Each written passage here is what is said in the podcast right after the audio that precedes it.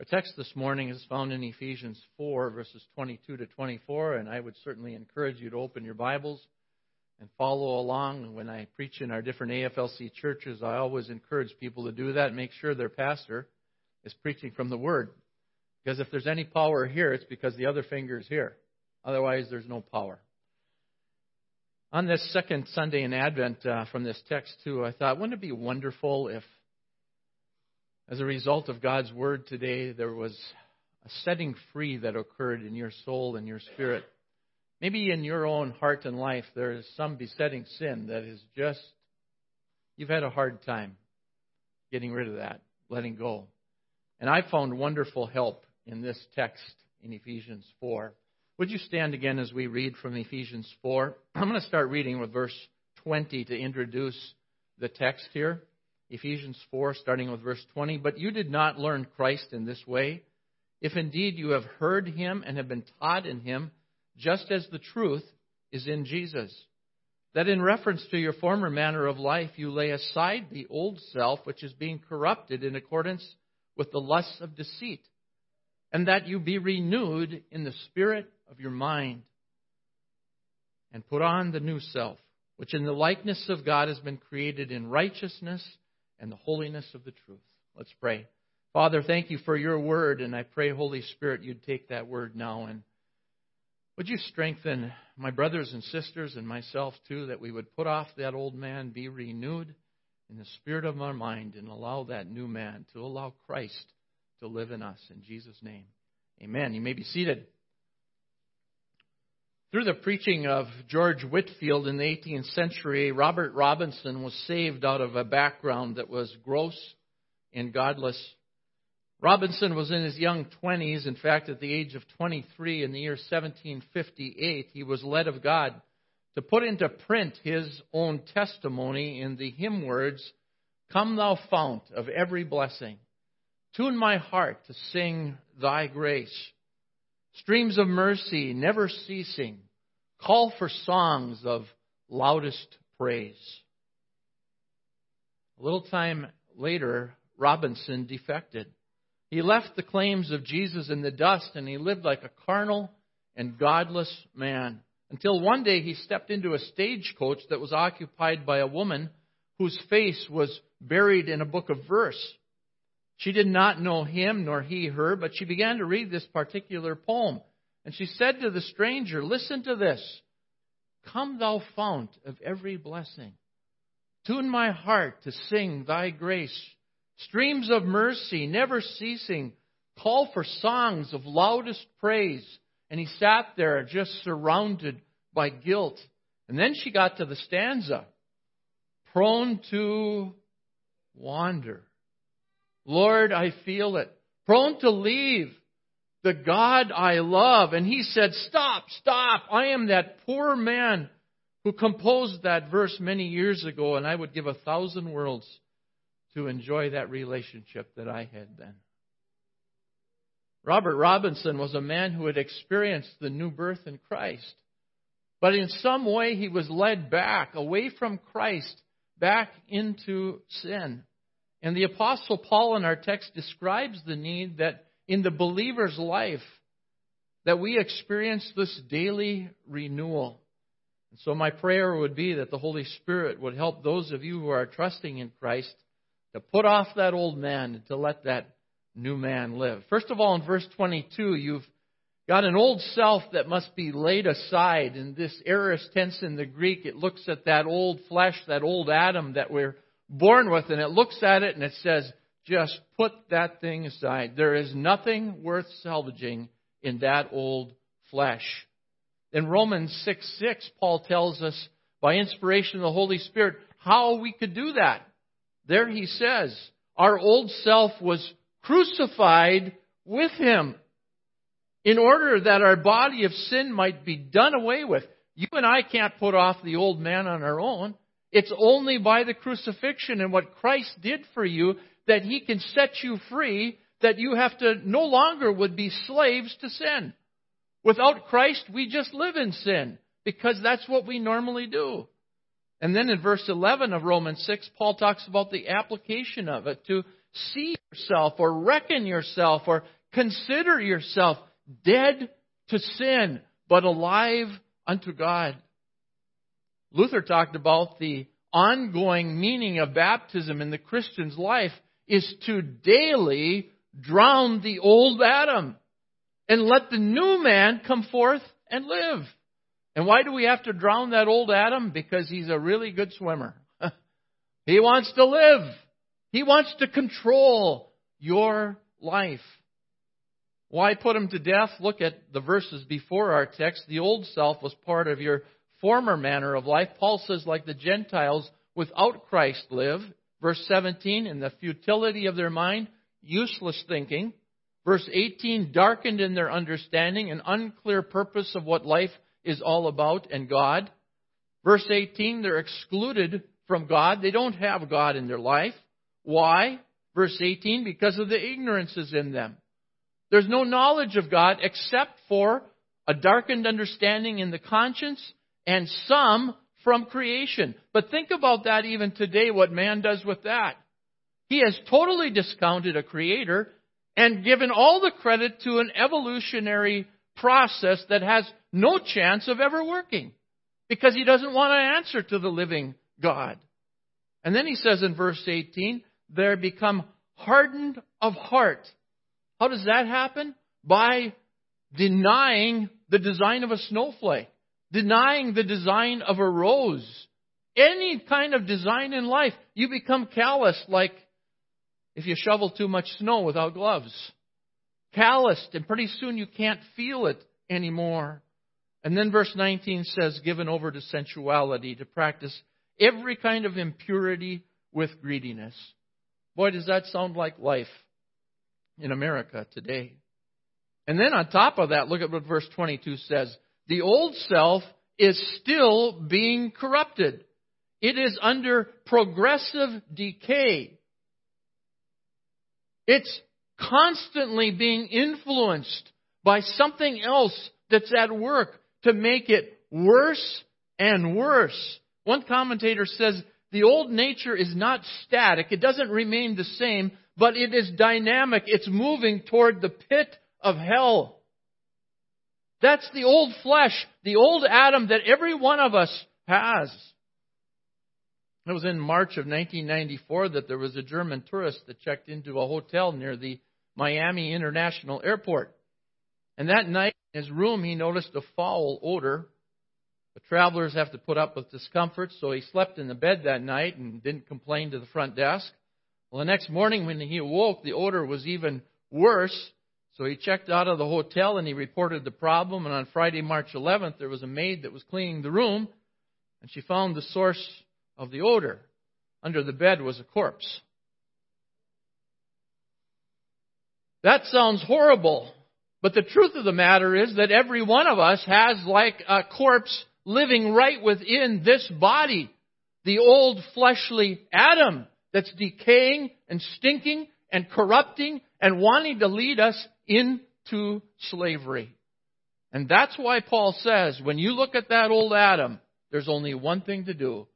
Put him off. Ever have a decaying potato under your sink? There's only one thing to do. Put it away. Get rid of it. There's nothing worth salvaging. When Jesus died on the cross, he defeated the power of your old nature if you're a believer in him. And we don't have to live that way. We can put him off. Secondly, you need to be renewed in the spirit of your mind. Us Finlanders like to get clean by having a sauna, but I haven't had a sauna for so long. I confess that I don't look very clean this morning.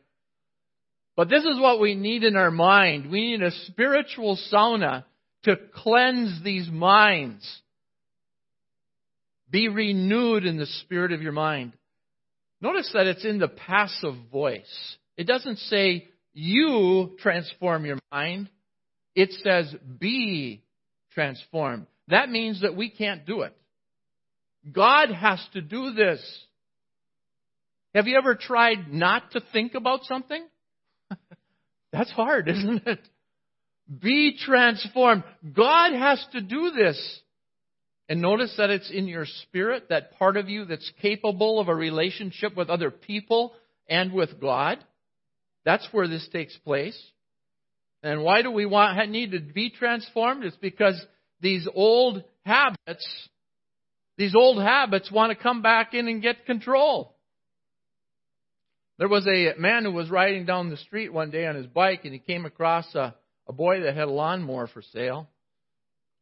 And uh, he was interested in that lawnmower. And as he talked over, the boy was kind of interested in his bike. So instead of, you know, paying some money, that, well, maybe we just work out a little trade here.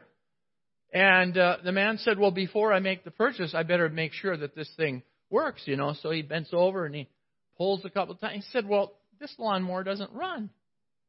Well, the boy said, uh, I forgot to tell you, but he said, uh, in order to start that mower, you have to swear at it a few times. Well, the man said, son, you don't understand. I've been a preacher for twenty-three years, and I don't even remember what those words are. The boy said, tell you what, Pastor, he said, if you just bend over there and keep pulling, it'll all come back to you real quick. That's the way the old nature is, isn't it? It'll come back real quick. And that's why we need to be transformed in our minds. And I'm glad that God has given us means for that to occur. When we're baptized into Christ's death and His resurrection, His death was your death for your sin. And His resurrection was your resurrection to a new life when your faith and trust is in Him. And when you come and partake of the body and blood of Christ, in that means, you are partaking of His body, His blood that was given for you to cover and remove your sin. And you are loved by Almighty God. That's the great wonder of Christmas, isn't it? That God would come to earth and die for your sin penalty to set you free. That's our God. And then He's given us the chief means of grace. Grace, God's riches at Christ's expense. That acrostic. The chief means, His Word that we can open up.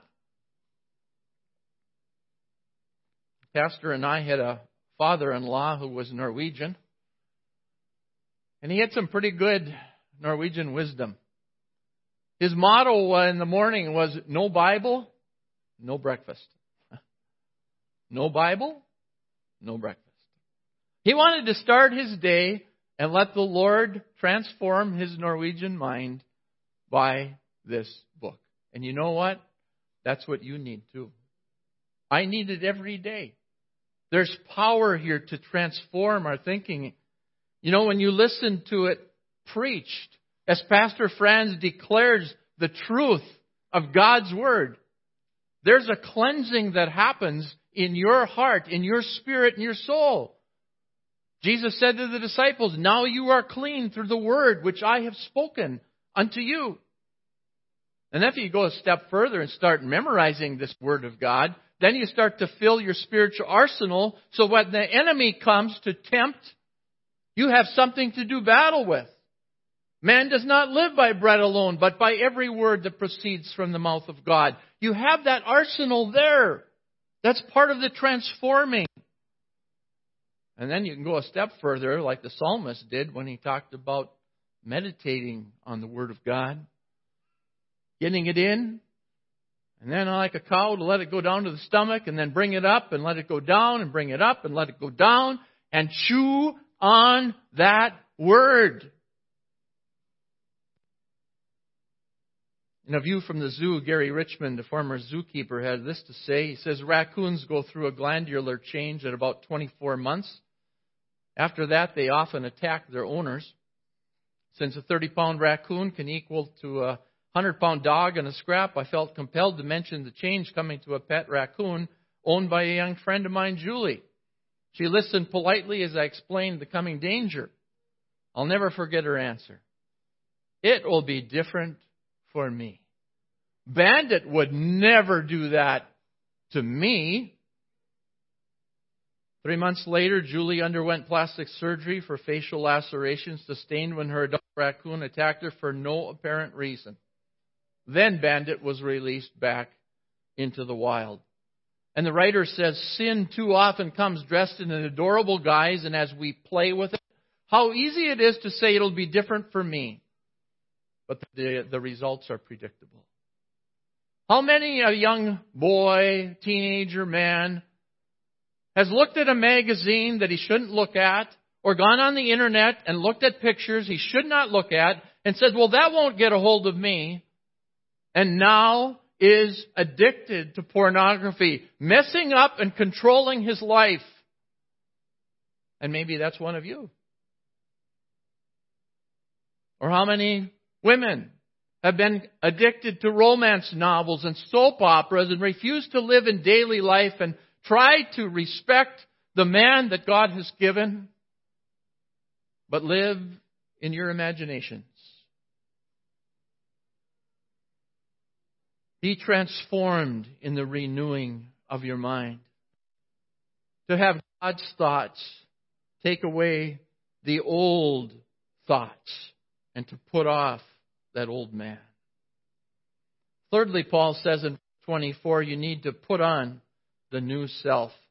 Again, this is in that aorist tense, and when the Apostle Paul looks at that new man that Christ has purchased and created within each believer when they're born again or born from above, he says, you know what?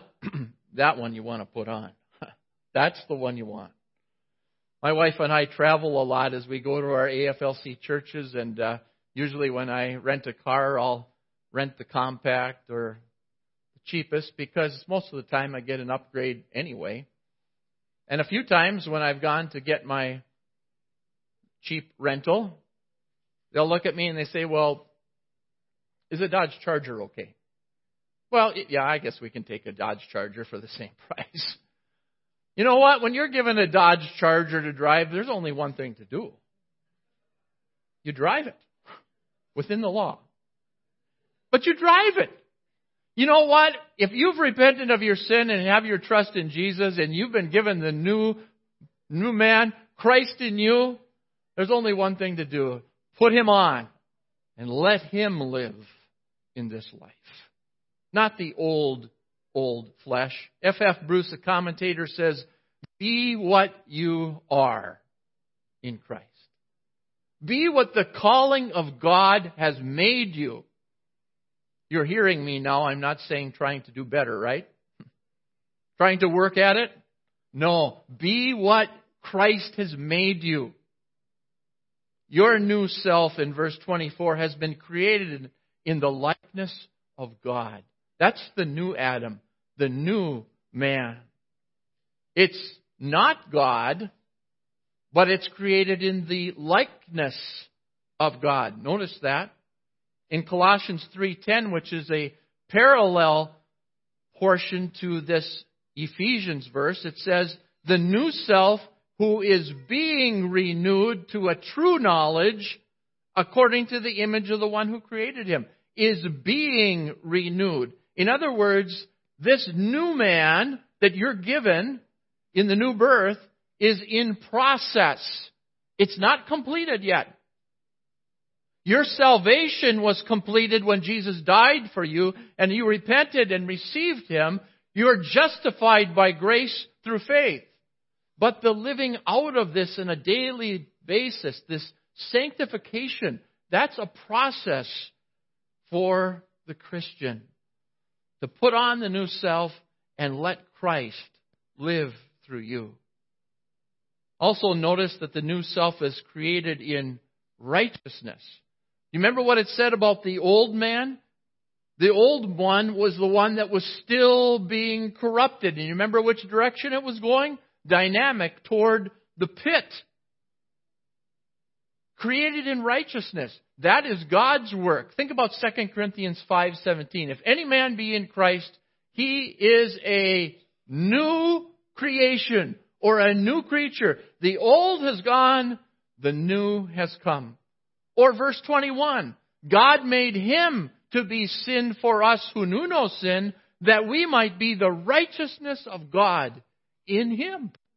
That's the new man, that new nature that's yours. That's who you are in Christ. That's why Paul says in Romans six eleven, reckon yourselves to be dead indeed unto sin, but alive to God through Jesus Christ. Back in the uh, Old West, there was a cowboy who worked very hard during the week. And that cowboy was very predictable in what he would do. He would work all day, all week at his job.